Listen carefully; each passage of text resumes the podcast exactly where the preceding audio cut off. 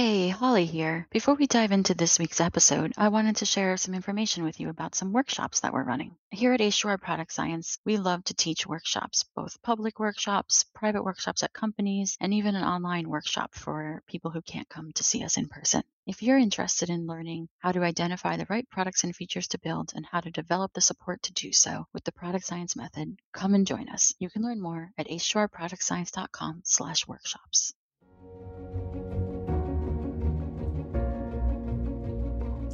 Welcome to the Product Science Podcast, where we're helping startup founders and product leaders build high growth products, teams, and companies through real conversations with people who have tried it and aren't afraid to share lessons learned from their failures along the way. I'm your host, Holly Hester-Reilly, founder and CEO of H2R Product Science.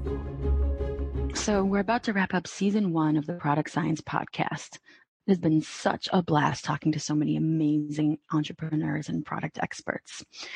I want to take this opportunity to highlight some of the fantastic perspectives our guests have shared over these past 21 conversations. Um, and also to add a bit of product science framework to put it in context for you. So I thought I'd start with um, what is product science? What is that about? Well, at H2R Product Science, we believe that there is a science to building high growth products. We often hear people say it's luck or intuition, but we think it's more than that. We believe the startup founders and product leaders who have a good intuition are applying principles that everyone can learn. So we're on a mission to spread the knowledge to innovators and entrepreneurs everywhere. Over my decade plus in tech startups, where I've been fortunate to apply the leading product management theories to dozens of product initiatives, I've developed product science, a theory for launching successful products, developing top teams, and building a sustainable, scaled organization. People have more choices today than ever before, so product science focuses on creating experiences they want to be a part of.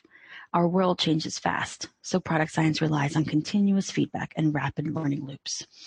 At its core, product science is about finding people's pains and developing effective solutions for their problems with the products we build, the processes we use, and the organizations we create. There are three key product science principles which illustrate a model for successful, sustainable high growth. I've observed that when any one of these principles is not being practiced, growth slips and problems develop within the product organization, within the company. But when you can keep all three going, magic happens. And I mean really amazing things. So, what are these three principles? And how have they come across in the stories from our guests? The first product science principle is evidence based product strategy. You want to understand your users, your market, the product, and feasibility, and make informed decisions about which growth opportunities to pursue and which ones to let lay. The second key product science principle is continuous discovery and delivery. You want to work in small cross functional teams using design thinking, lean startup, data science, agile software development. You want to focus on outcomes, not output, and continuously be improving. The third product science principle is empowered teams. You need to set the vision, communicate the values, and then empower autonomous teams with the context and authority to make great decisions quickly.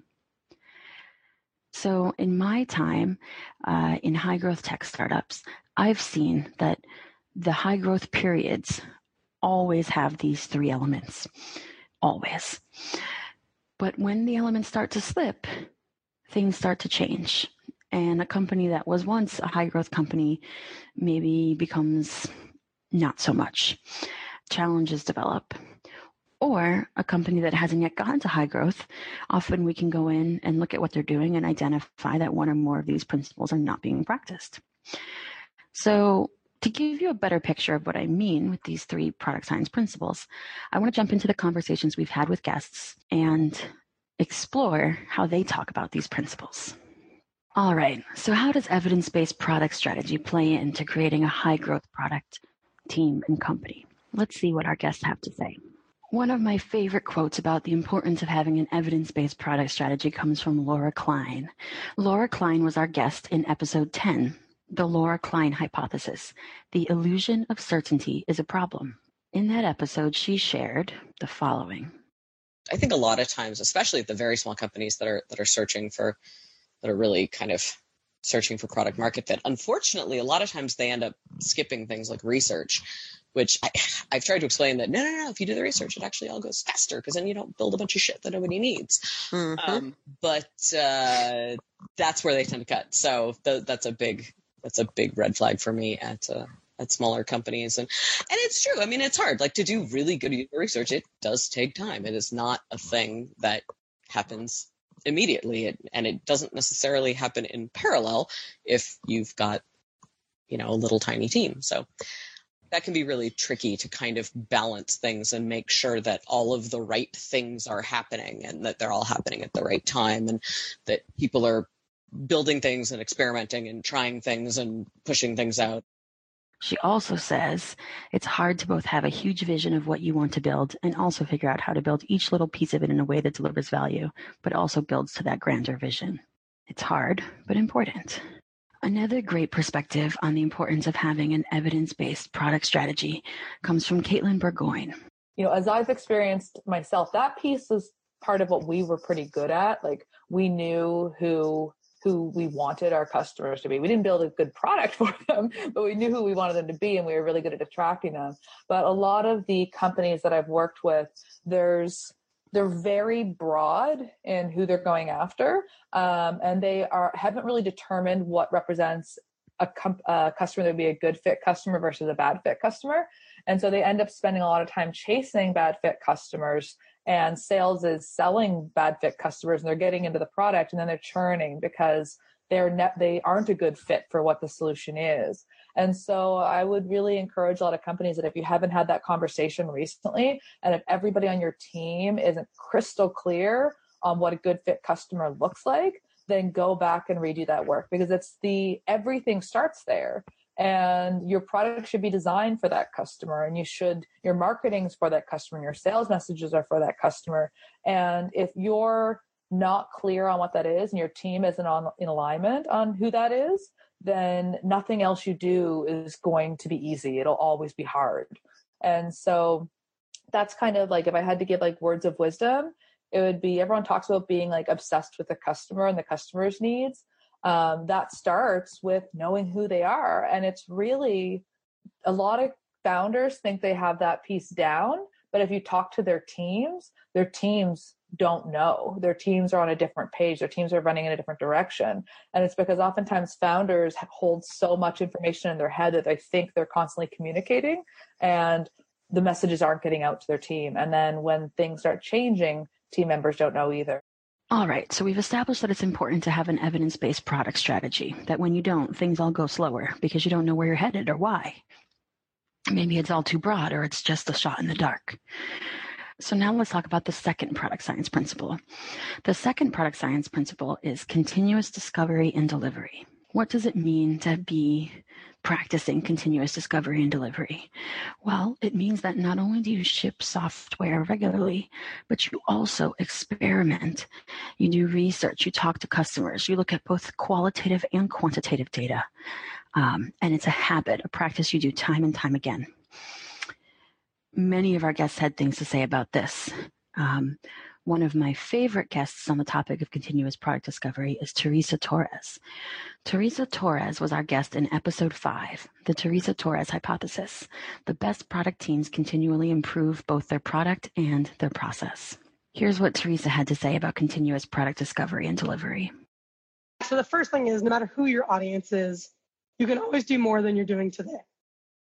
So I think this is a really important mindset. I mean, it is the continuous improvement mindset, right? It's not just about continuously improving our products. It's about continuously improving our practices. I mean, I think this is right out of the Agile Manifesto. Um, and so I think this is no matter what you're doing today, you could always be doing more. You could always be getting, like I said, we make product decisions all day, every day. If we really want to be customer centric, we want to infuse as many of those decisions with customer feedback, which means I look at it as can we reduce our cycle time between customer touchpoints? Right? So I have people say, how many hours a month should I be talking to customers? Wrong metric. Reduce the cycle time between touch points. So you're reducing the time that you go without getting customer feedback. What a product team that's shipping every week needs is answers to their weekly questions, right? And that's how do we expose this feature in a way that makes sense to the customer? Um, how should it work? What do we label things? Um, there's lots of little questions that come up every single week we want to infuse with customer feedback. And so because we're making product decisions every day, I argue that at a minimum, a product team should be interviewing their customers every week.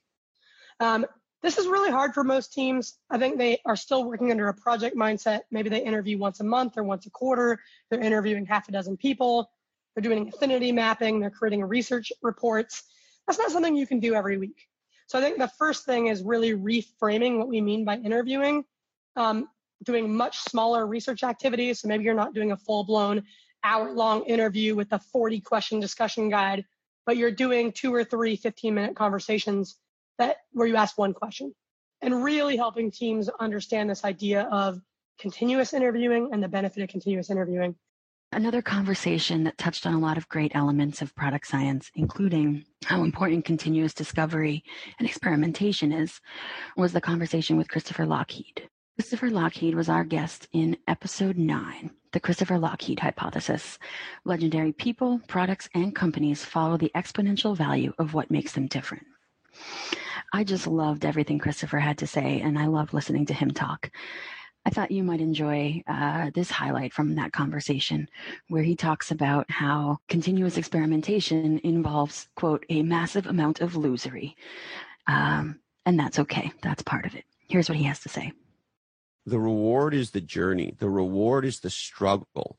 The reward is that you get to play. And so pick the game you want to play very carefully. Mm-hmm. And let me say it even more specifically.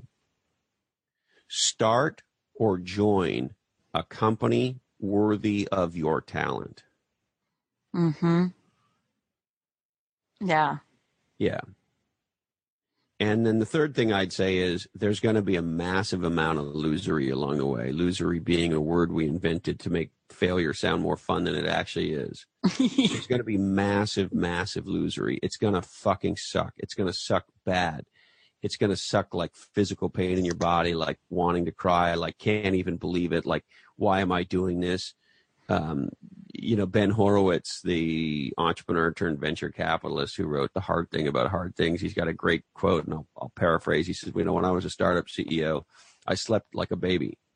I woke up every two hours screaming, looking for my mommy. yes. Right. And so, mm-hmm. so there's gonna be that you will feel like a failure. You will feel like, like a sack of shit on the floor and nobody can put your Humpty Dumpty back together. That's going to happen. And it's going to happen many, many times. One more insight around continuous discovery and delivery. This one comes from Catherine Ulrich, a mentor of mine and our guest on episode 17, the Catherine Ulrich hypothesis. High growth product leaders stay curious and dive into their fears. Catherine and I had a great conversation about driving organizational change and performing in your top gear for as long as possible. And here's what Catherine has to say about the importance of continuously learning. My biggest lesson, my biggest lesson is to is is this basically like get out of yourself and keep learning. That's my biggest thing. Like I think half of the time you should be adding value, immediate value to the organization and to others, and half of the time you should be learning and growing. That was my insight of how you continue to form at your absolute top gear in perpetuity. Um, and it's okay to go through waves in your life, but but you need to. That's what you should be striving for. Um, and there's so many resources now for how you do that, but that's easier than ever from great podcasts to great books to online courses to, you know, cold calling and reaching out to people on LinkedIn you've never talked to, just have a random conversation. And now on to the final product science hypothesis empowered teams.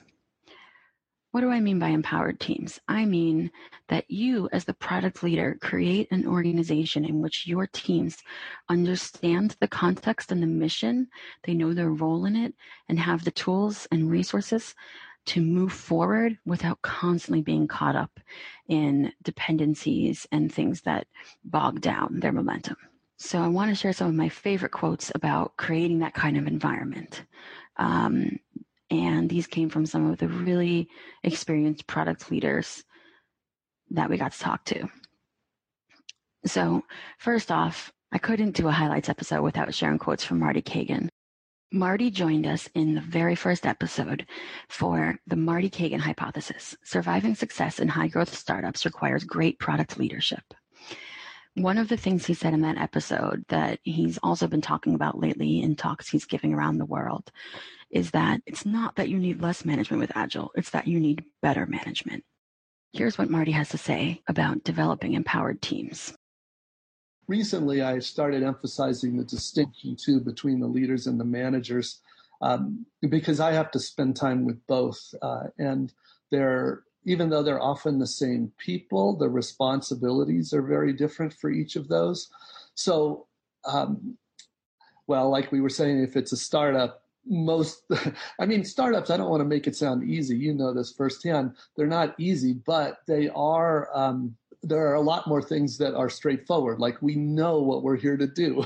Uh, it's, it's not that hard for everybody to be on the same page. But in growth stage, that becomes very hard actually to make sure that, let's say you have 15 product teams, you know, on the order of about, you know, 30, 40, 50 engineers. And that's now a lot harder to keep them all going in the same direction. And so I have to work with the leaders on really articulating the vision and the strategy. I also have to work because now you need to coordinate. You've got maybe 15 product managers and 10 or so designers, and you've got all these engineers, and you need to make sure that they are all contributing to a much larger whole. And that requires very active management. Uh, and that's actually, if I had to pick one area, it's the people managers, especially the people managers of product managers, designers, and engineers that are often where things fall apart first. If those people aren't strong, then you end up with, uh, well, well, as you know, product teams are really only as good as their product manager. Um, and so who, the person responsible for making sure you have capable product managers for each of the teams is that director of product management. And so we have to make sure that that person is actually doing that, uh, hiring the right people, coaching them to competence, uh, and making sure the teams are doing what they need to do. That's that takes very active management. Um, this is sort of always nothing I just said is really new. I'd say that one of the things that has changed though is agile, which is I'm a big advocate for, don't get me wrong, but agile left the misconception in a lot of people's minds that management needs to just back off mm-hmm. and, and chill out. And that couldn't really be more wrong. And I try to tell people it's not that you need less management with Agile, you need better management with Agile. Mm-hmm. And so I do spend a lot of my time uh, with the managers on that, is helping them become a strong, actual people manager. I think there were a lot of great nuggets about developing an organization with empowered teams. Where product managers can thrive in the episode from Tommy Forstrom. Tommy was our guest in episode six, the Tommy Forstrom hypothesis. Great product management at scale involves no big teams, just a lot of small teams in one. Here's what Tommy had to say about designing a product organization for that autonomy at scale. You can't just kind of trust word of mouth and like a couple of pretty slides here and there to carry the mission. Has to be something that that not only you can narrate to a person sitting in front of you, but you trust that that person can then tell 10 people who can then tell, tell 10 people and that message will stay the same. And that requires a ridiculous amount of simplification. Yeah. It has to be like a point that you can just hammer and hammer and hammer on over and over again. And usually whenever you see groups of people rally together in, and like executing in successful and magically aligned ways, it really comes from a sense of focus. Like, what are we exactly doing? Who are we doing it for? Why does it matter? Why are we different? And if not all, if those points aren't hit in like a very unambiguous way, part of the game will already have been lost. In order to do that and in order to like achieve what like Facebook and Spotify and whoever who, who are doing autonomous yet aligned teams at scale have done, which is really design the entire organization the entire tech stack, the entire product architecture, everything in support of that. And that's tough when you have to design like teams that don't have to be synchronously dependent on each other that allows for asynchronous dependencies that allows for like internal product suites that are not like like internal product offerings over internal service organizations. Yeah. Where whenever you're trying to create value um, you're always dependent on like a dozen teams to like deliver. So that's hard. Like it's really hard to enable autonomous value creation Another great conversation about creating environments with empowered teams was the conversation with Melissa Perri. Melissa joined us in episode 12, the Melissa Perri hypothesis. Escaping the build trap requires transforming product management processes from top to bottom. Melissa loves to think about marrying the big picture and small details together in a well designed product management organization. Here's what she has to say about it. My goal is not just to teach people how to do great product management, but it's to get organizations set up really to do great product management. Like I want people to make good products. So with that goal in mind, I said, well, if I if I want people to make good products, it's not just working with the teams. I got to go work with leadership. So I started changing the way that I approached engagements, where I I started working with leadership as well, and I dive into that and we'd start you know training the teams and then i started looking at the strategy and i realized like the leaders have absolutely no idea how to make a strategy. They don't know how to deploy it. They don't know what a good product strategy looks like. They don't know how to anchor it to a vision. And the strategy piece became like 99% of the problems of all the companies i worked with. Like nobody was really doing the work to pull together a cohesive strategy that pointed the teams in the right direction. And i'm not talking about like a plan that's like here's the features you want to build but like literally a strategy of you know, when we grow up as a company, this is where we want to be. Or, and that's enterprises too. Like I had billions, like companies making billions of dollars, and I'd go and ask the teams, like, what are you working on? Why are you working on this? And what they were saying was completely different than what leadership was saying. Like nobody was aligned. And um, mm-hmm. so I started doing a lot more strategy work. So then I started looking at the book and I said, all right, I, you know, it's not I can, I can write a book on how to do good product uh, processes, but a lot of people have done that already. What I want to do is write a book on how to get like an entire product management organization working top to bottom. So how do you build that bridge between what people are doing on a day-to-day basis, talking to customers, experimenting with what you have to do at a leadership level, which is really set the strategy, enable people to be more autonomous by deploying it well, um, you know, track the right goals, understand how your team works, set the right processes and policies so people can go talk to customers. That's a big one. Um, so the book became more of a what does a good product organization look like? How does that help you escape the build trap? Because I believe fundamentally that's the number one thing causing most people to be in the build trap. Um, and then how do you set that up, right? Like what are the components you need and how do you set that up? Wow, I just love everything those guests had to say about building high growth products, teams, and companies. I hope you did too. And I hope you've enjoyed the whole season, season one of the Product Science Podcast. I've certainly learned a lot and gotten a lot of joy and solidarity from talking to other people who are doing this hard work. If you want more great insights like the ones shared in this episode, you can visit productsciencepodcast.com slash challenges to download the five common challenges to making evidence-based product decisions and how to overcome them. We'll use the great insights from the guests of Product Science Podcast Season 1 to talk through ways that you can make a change in your organization, wherever it is at right now.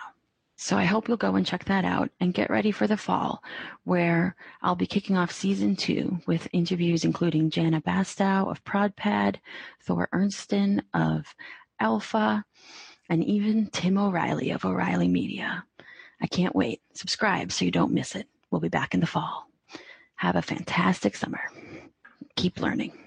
Hey, Holly here. I hope you enjoyed listening to this week's episode as much as I enjoyed making it. I wanted to share with you that at H2R Product Science, we run lots of workshops, and we'd love to have you join us. We teach the Product Science Method, a step by step process for evaluating product opportunities and laying the foundations for high growth product development. We help product leaders and startup founders identify the right products and features to build and develop the support to do so. We do this at private workshops. We also do it at public workshops, both in person and online. If you'd like to learn more, check it out at h2rproductscience.com slash workshops. The Product Science Podcast is brought to you by H2R Product Science. We teach startup founders and product leaders how to use the product science method to discover the strongest product opportunities and lay the foundations for high growth products, teams, and businesses. Learn more at h2rproductscience.com. Enjoying this episode? Don't forget to subscribe so you don't miss next week's episode. I also encourage you to visit us at productsciencepodcast.com to sign up for more information and resources from me and our guests. If you like the show, a rating and review would be greatly appreciated. Thank you.